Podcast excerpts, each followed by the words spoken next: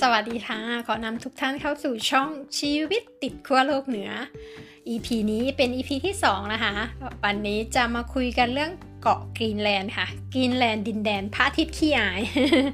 ที่ต้องบอกว่าพระอาทิตย์ขี้อายเนี่ยเพราะเขามีฤดูหนาวที่ยาวนานเหลือเกินค่ะ ปีหนึ่งกว่า 10 เดือนเลยทีเดียวเชียว เขามีโอกาสได้ยนแสงอาทิตย์เพียงแค่ ปีละ 2 เดือน ก็ประมาณกลางเดือนพฤษภาคมไปจนถึงเดือนกรกฎาคม ถือว่าเป็นช่วงเวลาทองของนักเดินทางที่จะสนใจที่จะเดินทางไปเที่ยวกรีนแลนด์เลยนะคะ ช่วงเวลานี้ ก็กรีนแลนด์เนี่ยนอกจากจะเป็นดินแดนที่มีพระอาทิตย์ขี้อายแล้วนะคะ เขายังมีพื้นที่ส่วนใหญ่เขายังปกคลุมไปด้วยน้ำแข็งนะคะ ถึงประมาณ 80ถึง85%เลยทีเดียวเชียว เรียกว่ากินพื้นที่กว่า 180,000 ตารางกิโลเมตรเลยที่เป็นน้ำแข็ง แล้วก็น้ำแข็งเหล่านี้เนี่ยมีอายุที่ยาวนานมาก ๆ มีมากกว่า 400,000ถึง800,000 ปีมาแล้วนะคะ เรียกว่าเป็นคือในส่วนทั้งส่วนที่จมอยู่ใต้น้ำแล้วก็ส่วนที่เหนือผิวน้ำที่เรามองที่เราสามารถมองเห็นกันนะคะกรีนแลนด์มี พื้นที่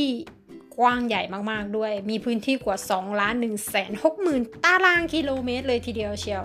แต่ว่ากลับมีประชากรที่อาศัยอยู่บางเบามากๆค่ะ ประชากรทั้งประเทศของเขาอยู่แค่หลักหมื่นเองค่ะ 57,600 คนนะคะสำรวจเมื่อปี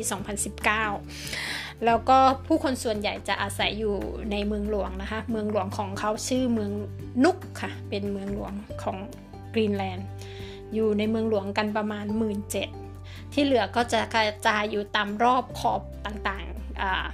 ของเกาะนะคะกินแลนเขามีเกาะเล็กเกาะน้อยเกาะแก่งที่เป็นเกาะย่อยอีกประมาณกว่าร้อยเกาะเลยทีเดียวเชียว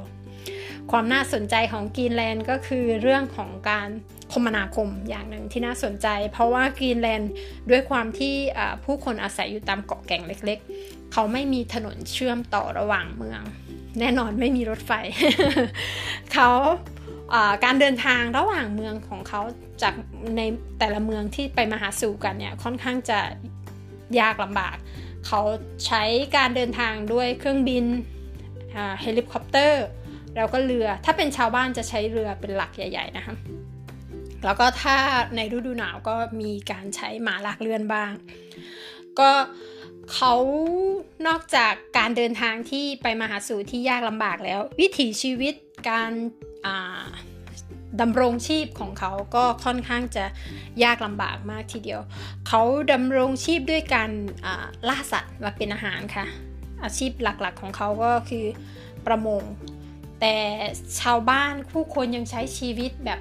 โหถ้าถ้าเทียบกับบ้านเรา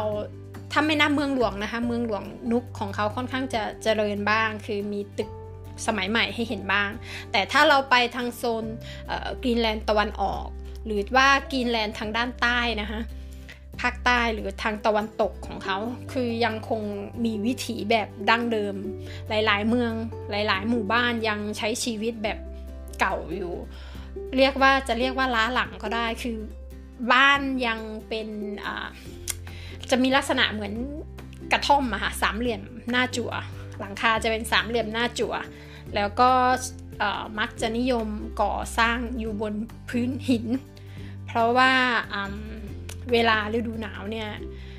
เวลาน้ำแข็งปกคลุมค่ะ ถ้าเราถ้าสร้างบนพื้นดินบางครั้งจะเกิดการสุดตัวใช่ไหมคะ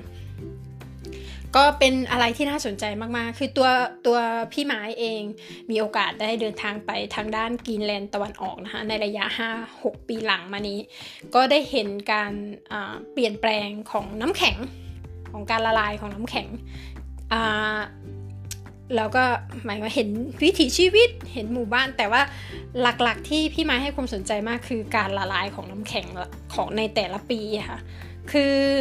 ทางด้านกีนแลนด์ตะวันออกนี่นะคะคือน้ำแข็งของเขาเนี่ยเรากีนแลนด์ตะวันออกนี่มีน้ำแข็งเยอะมาก เยอะจนเขาเรียกกันว่าพื้นที่ส่วนนั้นว่า inland ice คือน้ำแข็งส่วนนี้เนี่ยถ้าละลายนะคะจริงๆ เขาละลายมาตลอดในแต่ละปีเนี่ยเฉลี่ยแล้วคือละลายประมาณ 10 ล้านตันค่ะแต่ว่าถ้าน้ำแข็งในอินแลนด์เนี่ยละลายทั้งหมดนะคะจะทำให้ระดับน้ำทะเลเนี่ยสูง สูงถึง 7-8 เมตรเลยทีเดียวเชียวค่ะ ก็เป็นเรื่องที่น่าสนใจมากๆเอ่อกรีนแลนด์นอกจากการดำรงชีพของเขาจากการล่าสัตว์จากการทำประมงแล้ว เขาก็ได้รับเงินสนับสนุนบางส่วนจากประเทศเดนมาร์กด้วยค่ะเพราะว่ากรีนแลนด์ยังอยู่ภายใต้การปกครองของเดนมาร์กอยู่ ในแง่ของอการทหการการทหารการการเมืองอะค่ะยังยังอยู่ยังอยู่ในเดนมาร์กอยู่กรีนแลนด์เขามีภูมิประเทศที่แต่ละเกาะแต่ละแก่งแต่ละโซนค่ะเหนือใต้ออกตกของเขาสวยงามมาก ๆ ค่ะ แล้วก็มีความแตกต่างกันด้วย ความน่าสนใจในการเดินทางไปเที่ยวกรีนแลนด์คือ ความแตกต่างในแต่ละภูมิประเทศของเขาค่ะในแต่ละแต่ละโซนเนี่ยคือเป็นเสน่ห์ของเขาเลย เขามีอย่างกรีนแลนด์ตะวันออกเนี่ยเขามีภูเขาที่สูงใหญ่เป็นหินแกรนิตรวมไปถึงแน่นอนน้ำแข็งที่อลังการ การเดินทางท่องเที่ยวในกรีนแลนด์แนะนำว่าเที่ยวด้วยเรือจะ จะคือลงเรือแล้วก็ล่องไปเรื่อยเนี่ยจะได้อยู่ใกล้ชิดกับธรรมชาติมากที่สุด แล้วก็ได้เห็นความเป็นกรีนแลนด์แบบเเรียวค่ะ แบบมากๆคนที่ระยะหลังๆ นักท่องเที่ยวที่เดินทางไปกินแลนด์เนี่ยเป้าหมายหลักของการไปกินแลนด์ก็คือการได้ไปตามล่าหามีข่าวขั้วโลกเหนือ เพราะว่าในจำนวนแต่ละปีเนี่ยมีข่าวลดลงเรื่อยๆ คนกินแลนด์เนี่ยเขาล่ามีขาวมาเป็นอาหารด้วยนะคะคือแล้วก็ไม่ได้ผิดกฎหมายด้วย คือเป็นการล่าอย่างถูกกฎหมายเขาจะมีโคตาค่ะแต่ละปี ว่าปีนี้ให้หมู่บ้านนี้ให้ได้กี่ตัวกี่ตัวอะไรเงี้ยค่ะแต่ว่าแล้วก็เขาก็จะมีกติกาในการล่าด้วยนะคะ คือ การล่ามีขาวจะล่ากันแบบเขาเรียกอะไรแฟร์ค่ะคือยุติธรรม คือเราด้วยความที่สมัยใหม่เรามีรถ snowmobile ใช่ไหมคะเครื่องมือสมัยใหม่อะไรเงี้ยถ้าเราขี่รถสมัยใหม่ ถ้าเห็นหมีขาวแล้วเราขี่รถ snowmobile แล้วไปไล่ยิงอย่างเงี้ยถือว่าผิดกฎหมาย แต่ถ้าคุณขึ้นหมาลากเลื่อน แล้วก็เจอแบบ คือหมาลากเลื่อนตามไปยิงอะไรเงี้ยค่ะ ไม่ผิดค่ะ ไม่ผิดถือว่าแฟร์ถือว่ายุติธรรม ก็คือก็คือเรียกว่าเปิดโอกาสให้หมีขาวเขาได้เขาได้สู้เขาได้เขาได้หนีได้ด้วย คือไม่ได้ว่า เพราะว่าถ้าเอาแน่นอนเทคโนโลยีสมัยใหม่ มีข่าวเขาสู้ไม่ได้แล้วใช่ไหมคะก็เป็นก็ถือว่าเป็นกติกาอย่างหนึ่ง แล้วก็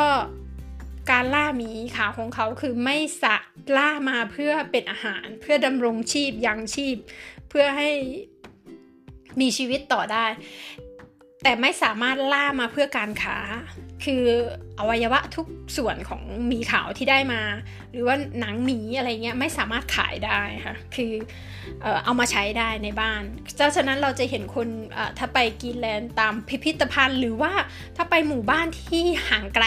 มากๆ เราบางครั้งเราอาจจะเห็นชาวบ้านที่ใส่เสื้อผ้าด้วยชุดหมีขาว